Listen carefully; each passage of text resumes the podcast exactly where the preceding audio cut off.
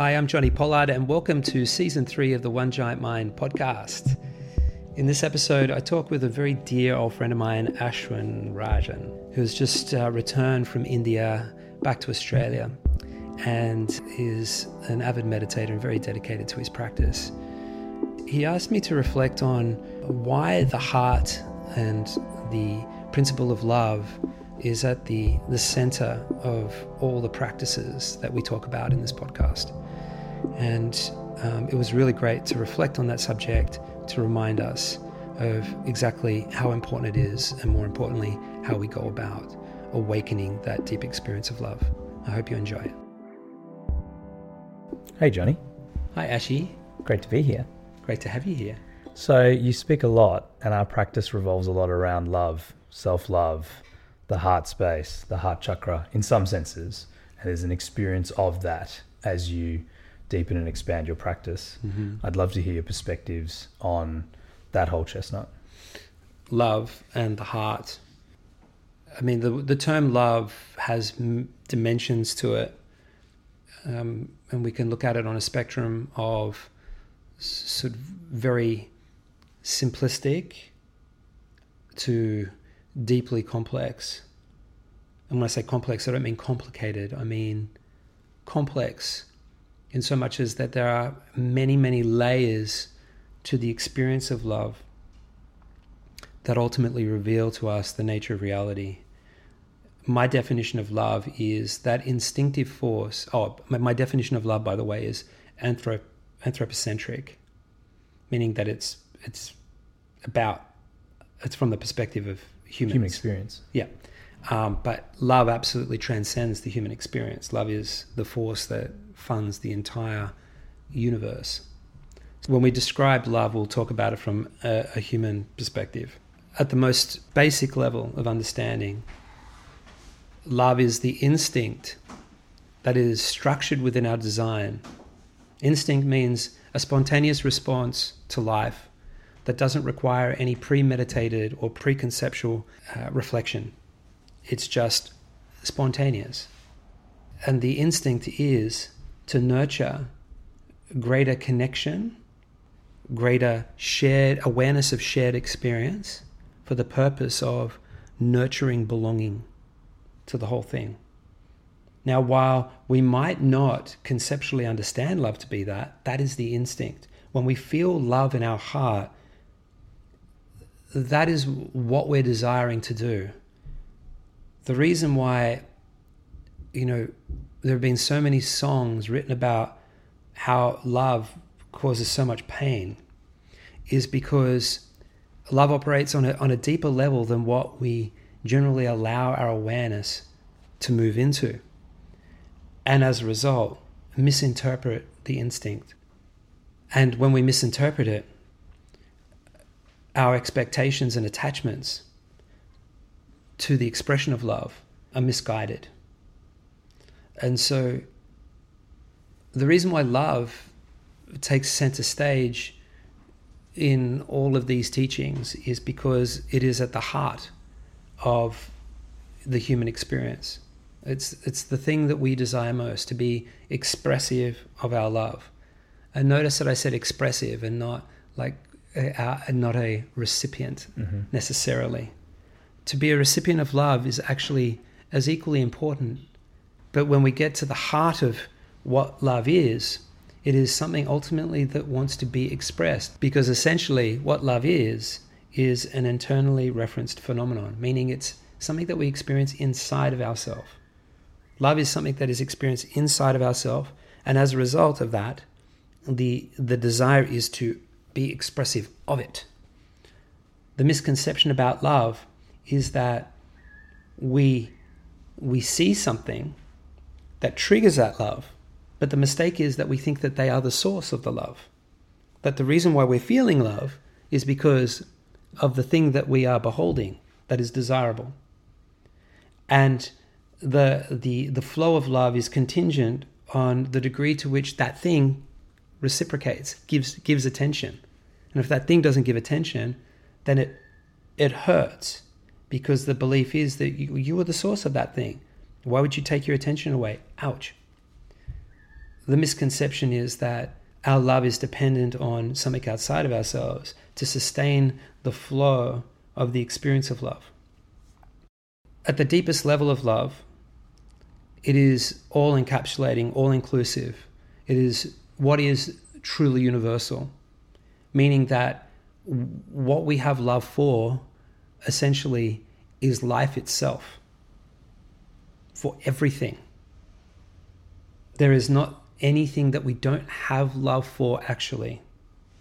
And if we have a, a limitation in our capacity to love, it is only a condition of our human experience that is limiting what is essentially a universal experience of our deepest nature. And through these practices that you refer to, it is about removing obstruction in both a, a, from a psycho emotional level, where we are confronting belief systems that are in direct conflict with the truth of our design. Belief systems such as, I'm not lovable. I'm unworthy of your love. I'm unworthy to be expressive of my love to you. My love is not really worth anything. My love's not really good love because it's tainted with all this other stuff pain and sadness and resentment and anger and and so that's on the, the emotional level and uh, the, the psychological level the belief systems become so deeply ingrained in the way in which we perceive reality that it governs our behavior. And we, we act inadvertently against ourselves and sabotage our capacity to have the experience that we desire most. Everybody has a yearning in their heart to, to love and be loved. Everybody wants the deepest love that they could possibly have. We intrinsically know that that's what we want. Mm-hmm. And yet, we find it very difficult. we struggle with it. Mm-hmm. And that's because it's layered and it's complex.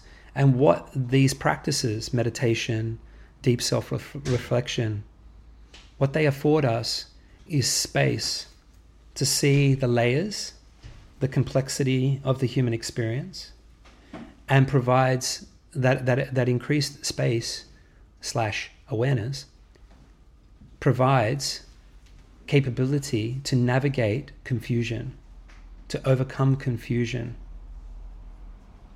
to gain insight, gain clarity, so that we can liberate ourselves into the deepest state of love that we that we can that yields the most fulfilling experience.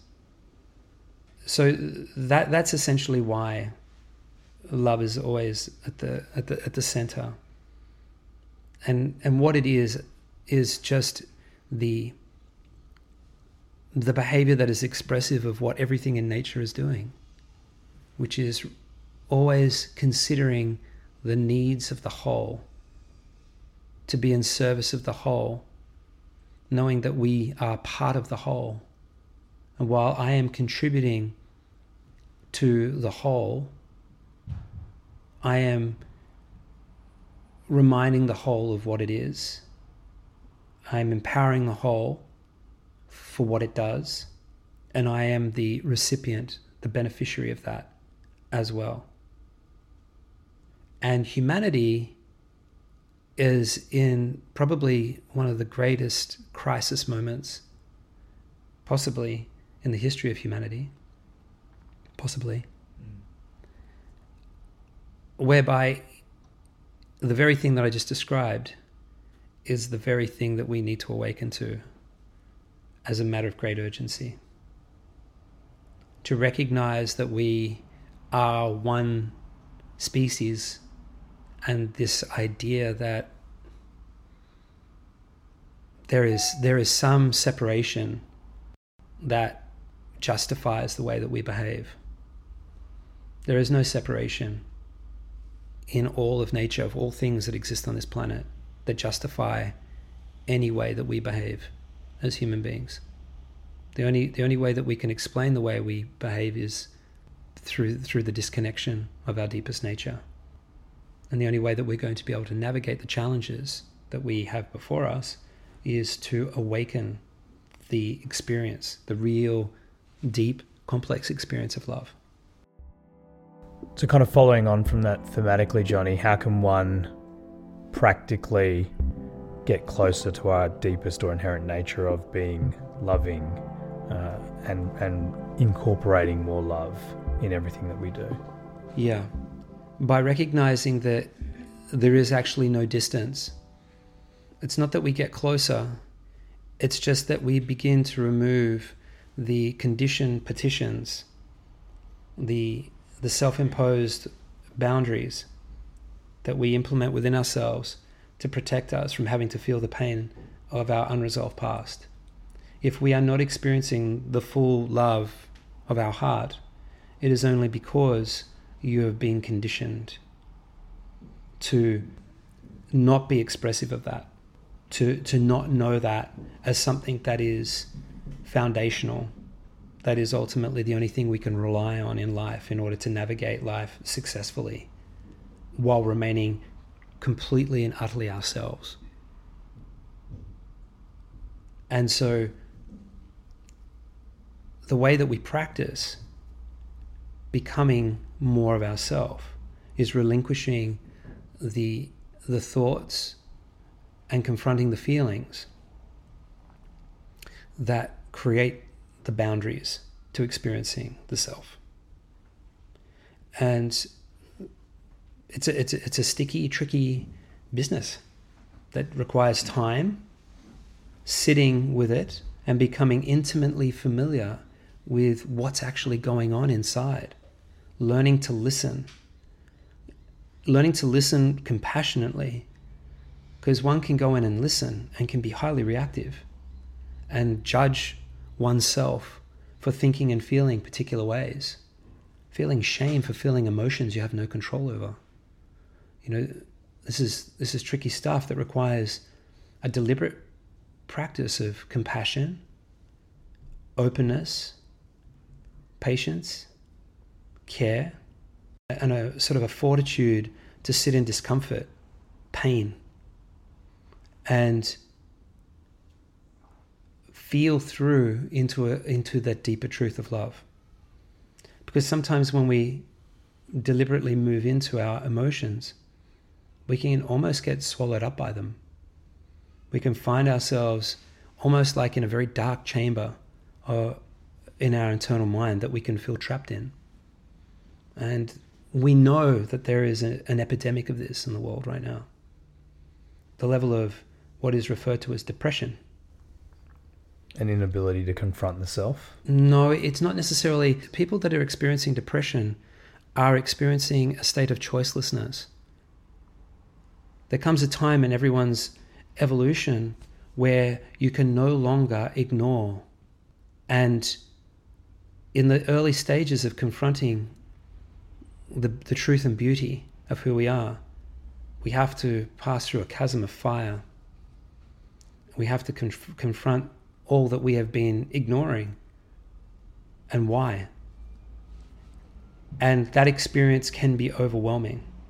And if you don't have the tools, if you haven't got the cultivated capacity to reflect, to witness what's going on as something that is separate from the truth of who you are.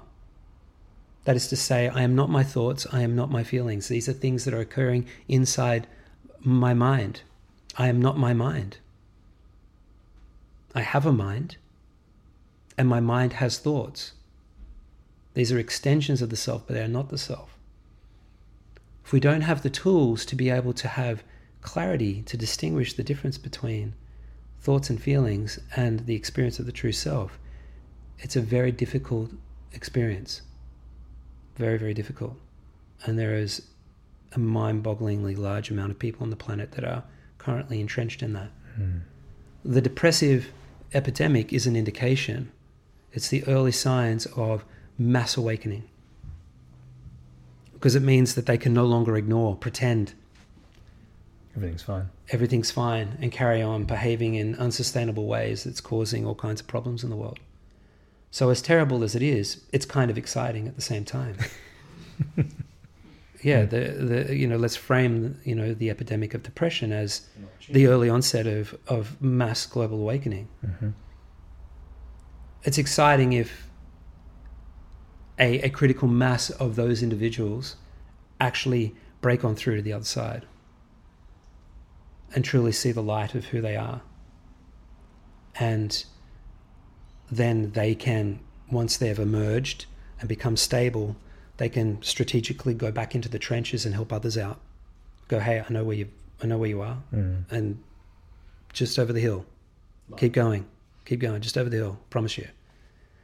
And um, I'm seeing a lot of that. I'm training people that have come out of that, and they're having remarkable impacts in other people's lives as a result of it. Beautiful. So I'm very optimistic from that perspective. But there are a lot of environmental pressures that poses an enormous challenge for the emergence of, of the human psyche.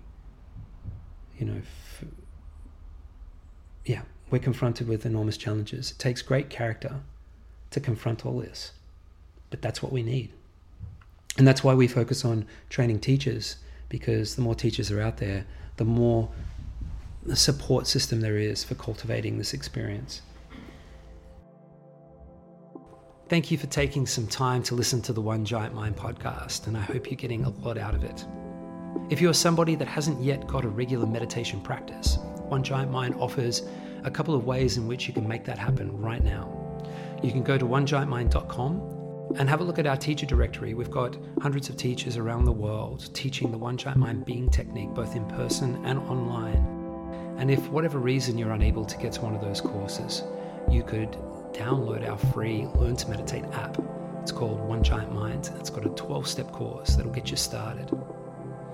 And if you're already a regular meditator and feel deeply called to bring this beautiful practice into the world, we strongly encourage you to check out our One Giant Mind Teacher Training Academy.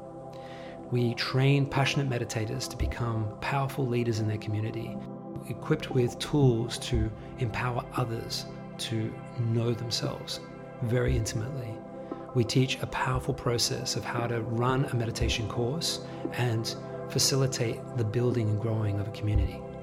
And we would love to welcome you into our global family of teachers. A special thanks to our show producer, Daniel Tucker, aka Spiritual Tradie, our music composer, the one and only Ali Liberman, and all of the One Giant Mind team.